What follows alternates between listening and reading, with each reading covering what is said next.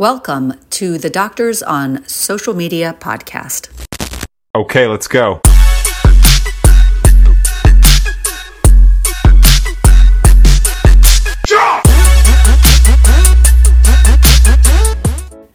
Welcome to the Doctors on Social Media podcast. We call ourselves SoMeDocs for short. Here in this show, we bring you today's most interesting content and we dissect it together. SoMeDocs is looking to create unique buzz and excitement within the field of healthcare and to showcase the movers and shakers who are making a difference today. Our episodes are available in both visual recordings and audio format, so you can soak us up through whichever medium fits best. Don't forget to give us a shout out online or share what you love. Hi, everyone. Welcome to Social Dissections. Social dissections is where we take a standout social media post and we dissect it together. And on this episode, we have with us Dr. Krystal Revai Sodaitis. And it took me a while to get to pronounce that correctly. And so I hope that I that I hit the mark there. Uh, would you like to introduce yourself and of course say your name properly for us? Yeah, thank you. Um, yeah, so I am Krystal Revai Sodaitis. Um, I am a board certified pediatrician. Um, about 11 years ago, I transitioned to a non clinical career in managed care. Uh, and then about four years ago, I certified as a life coach. And so currently, I work as the Associate Chief Medical Officer for a health plan that is based out of my home state of Illinois. And I also coach neurodiverse physicians. Okay, wonderful and wonderfully succinct. So I do appreciate that. And as we do on every episode of this show, we are now going to immediately turn to the post that started this all. The post that was identified by our team as share worthy here on the show and dissectable. So let's move over to, in this case, LinkedIn. And uh, Dr. Sodaitis agreed to read the post in her own voice. So here we go. It's time to suck at something. Here's the thing about New Year's resolutions those resolutions often mean doing something we're not very skilled at. As a high achieving smart physician, we're not super comfortable with sucking at something. For my docs who identify as neurodiverse, you may have been trained or programmed to actively avoid things you struggle with. In this blog post, I use my recent experience of sucking at bar to remind myself that it's okay to suck at something. In fact, it may be good to suck for a while. Read my struggle of resilience and finding growth in the struggle. All right. Thank you for reading that. And let's now unshare the screen. All right. So I'm going to read the official definition of sucking uh, as used in the context of what you posted. And that definition is being very bad, disagreeable, or disgusting. You made it official by calling out 2024 as a time to suck at something. Some who are listening may have a hard time wrapping their heads around that concept, and yet it drew us in.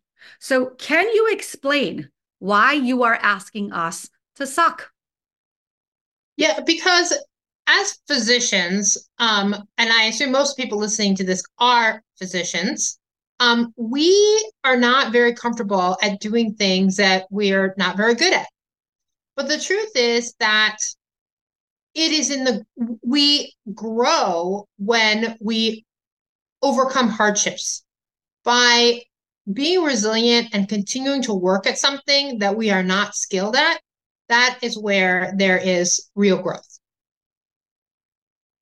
Great answer. And we are going to continue down that post where you referred to neurodiverse. I am certain that there are people listening and even doctors that are listening that are just not familiar with this term. And I know from a SoMeDocs perspective, you use it a lot because you've written articles about neurodiversity um, and you have uh, pitched lectures about neurodiversity. Can you tell all of us more about what this means? Yeah. So the actual definition of neurodiversity it basically means that all brains are on the spectrum of normal. Um, we all have areas where we excel at and where we suck at. And that's all normal. What we what has it has come to mean in the modern day vernacular generally it refers to people who have a neurodevelopmental or other learning neurodevelopmental diagnosis or other learning difference. So somebody with adhd dyslexia autism will often refer to themselves as neurodiverse. But do you approach someone with let's say, a diagnosis of ADHD versus a diagnosis with autism, would you approach them in the same way because they fit under the same underlying generality of neurodiverse? Or do you um, apply sort of different subset of rules and guidelines in treating them or working with them because uh, they have those specific diagnoses? Yeah, so I don't treat I don't treat them because when they come to me as a coach, um, I'm not their physician. So when we work together, when I work together with someone who has either ADHD or autism, it is different. But even amongst people with the same diagnosis, people with ADHD, people with autism, they all have different areas where they have strengths and they have different areas where they have challenges. So whereas one person with ADHD might come to me because they're trying to um, get out of work on time and be more present with their children. Another person with ADHD might come to me because they have failed their boards and they're looking for some strategies in order to um, study some executive functioning strategies so that they can study and retain the information so that they can pass their boards.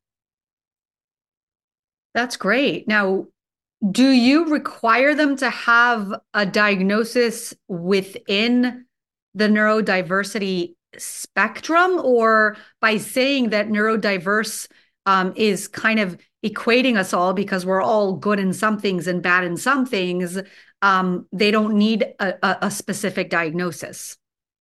For physicians, generally not. I mean, the, the truth is that, well, my opinion is that all physicians um, are likely intellectually gifted.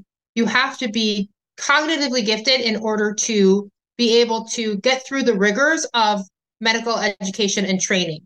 Giftedness in and of itself is under that rubric of what we now consider neurodiverse. So, in reality, any physician can come to me, and especially if they're having issues around um, being kind of an outlier intellectually, then I'm happy to to help them and and coach them, as well as other as well as other highly intelligent people. Um, it's a little bit easier with physicians because I know that. The same thing with most lawyers are probably gifted because of the rigors that it takes to get through law school. Um, that just makes it easy. Okay, this is all very exciting. This is all also wonderful, of course, to hear that there are resources for the individuals that used to struggle so much and and and be so isolated in that really arduous journey to becoming a physician and and you and I both know this because we have both earned medical degrees. Now, back to that wonderful post, we had Grace Torres Hodges, DPM MBA, comment underneath and I'm going to read her comment. This reminds me of a phrase that quote, your greatest strength can also be your greatest weakness, quote. The ability to realize that we are all works in progress and that we are allowed to suck at things is critical to continuing our growth along life's journey. Now, would you agree with her assessment?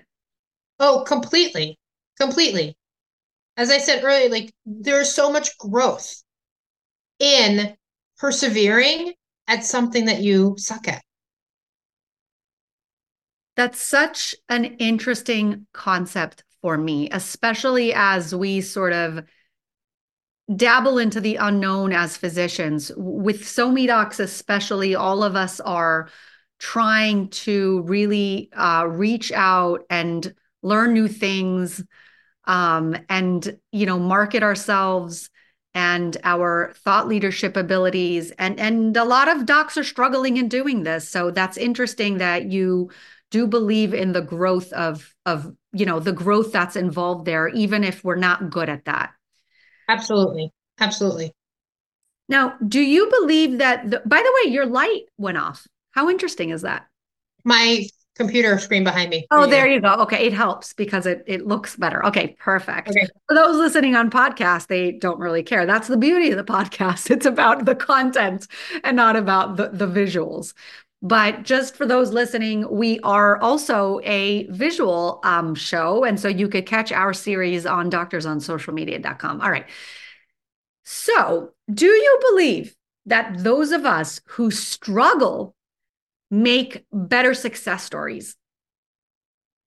I think that the way I would put it is that the success is sweeter when you have overcome a struggle to get there. When you have persevered and continued through the hard parts, you know, just like the SoMe docs can tell you, you know, getting over so much around the marketing and the technology and you know and all of it when you find whatever that di- whatever that definition of success is for you when you get there it is so much sweeter so the follow up to that is is it easier to find success when you've experienced struggles i think you it in some ways, yes, because you are more likely to reach, you are more likely to have reach goals and to have higher and higher goals when failure and sucking at something is not something you avoid. You cannot you cannot imagine how far you can go until you've gone beyond your current capabilities, struggled, and overcome them. I really like that because it sort of brings up perspective, right? I mean, if you have experienced that perspective where you're not successful and even more that you're struggling, then when you do reach success, um, you really can, it, it's more of a stark contrast.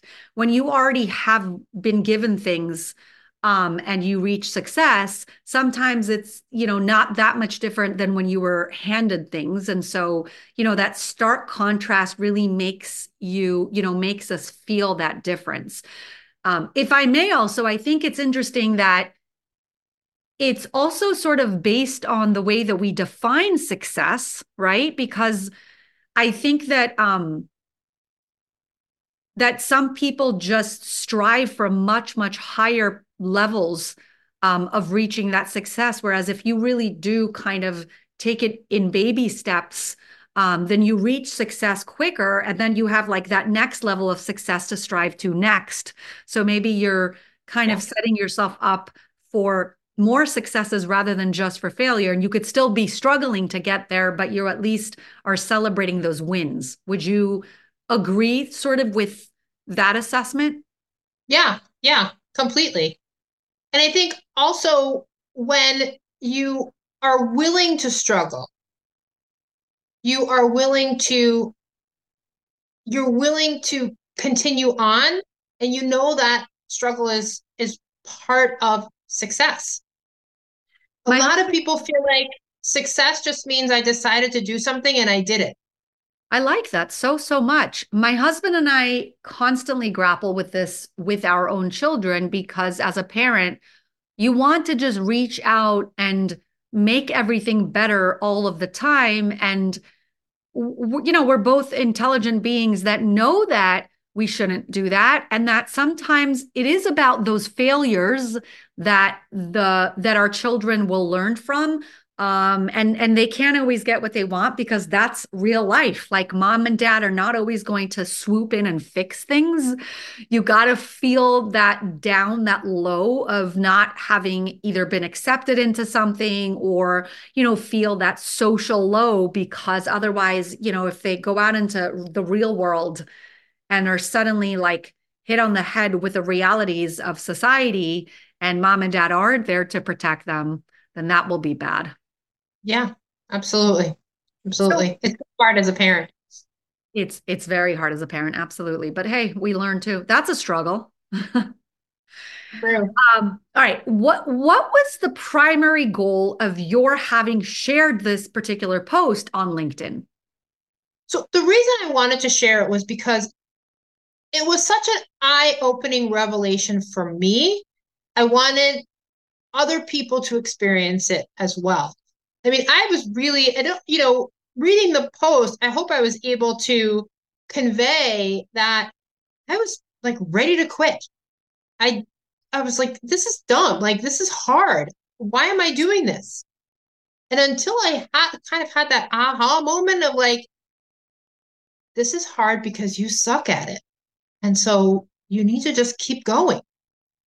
And at, in that moment, it was literally an aha moment. I was like, it's like, yeah, you suck. So keep going. And and it's interesting that you say that because I do also, I'm sure that you'll agree with this, that sometimes in life, it's also okay to quit if we really do feel like we've gotten to a point absolutely. where it's not serving us well. That struggle is not serving us well, then maybe at that point, it's okay to quit. Yes, absolutely. But that's when you're not quitting because it's hard. You're quitting because it doesn't serve you. Like putting this much, and most people would say, like, yeah, I could put a ton of effort into trying to make this a success, but I don't want to anymore. That's okay. So, moving on to the next question, we have a student section that's coming soon. Now, how does neurodiversity integrate into the student perspective and experience? Oh, it's huge because at, you know that age group is when many people are just really starting to struggle because of their diagnosis or disability. Again, medical students are generally cognitively very gifted. Their intelligence got, for many of them, their intelligence got them to where they are. And so they don't, they didn't really need to establish good study habits. They didn't need executive functioning to be able to organize their day so that they have enough time to eat and sleep and study. And so when they get to medical school and they're faced with a higher cognitive challenge that they've ever had before, as well as all the other challenges, that is when um, many often sort of the, you know, the the foundation starts to crumble. And um, I do encourage, and I get I get a lot of questions from parents of adolescent and young adult children um, what's the difference now? Like why should my child get diagnosed now? And i said you know knowledge is power and also it will always you know it will always um qualify you for an accommodation whether it's a testing accommodation or a workplace accommodation so for students if they're even thinking that you know maybe i have some dyslexia or some OCD, I do encourage them to seek help. And for the rumors that that you know is going to impact their academics or you know not let them match in the program they want or not get a job, that's completely false. All right. Now, what is your favorite LinkedIn topic to see popping up on your feed? Ooh. A curveball in there. Um, we're always throwing curveballs in here. Yeah.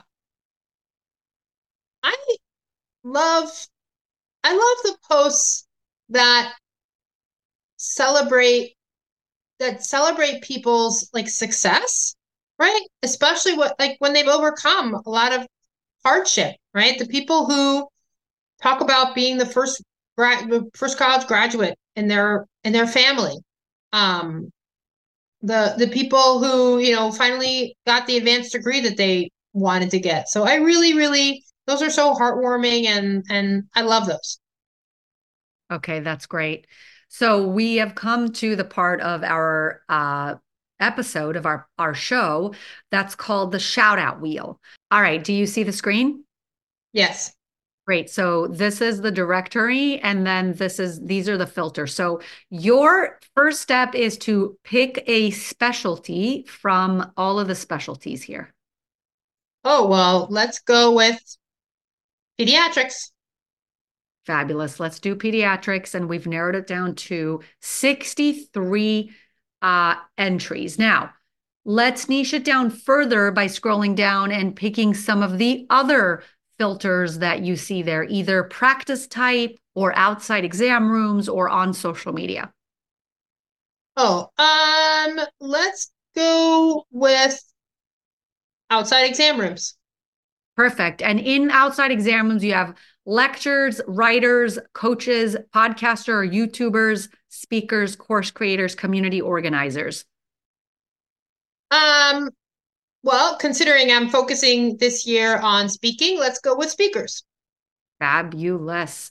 So let's now have you pick one last thing, uh, either lecture, writer, or on social media. Um, lecture. Okay, perfect. So someone who has delivered a lecture on SoMeDocs, that's what it means. And we will open that up. So the shout out of the shout out wheel actually goes to Dr. Allison Christie, MD, PhD, whose quote is fostering diversity and inclusion through open access communication and understanding history. So we're going to tag her in the episode. And when we do share it across social media, we will tag Dr. Christie. And I'm sure that she will be thrilled about it. So awesome. Thank you for participating. Yeah. All right. So we have come to the end of the episode. Um, so uh, Dr. Sidaitis, I hope I did I say that right? Yep. That's okay. good. Dr. Sidaitis and I, we would love for you to do us a favor. If you've enjoyed this recording, go to social media, go to your emails, tell everyone uh, that you have enjoyed it. Tell everybody what neurodiversity is and that you heard this great episode on SoMeDocs and tell them to listen to. Thank you so much for being here and bye to everybody. Thank you.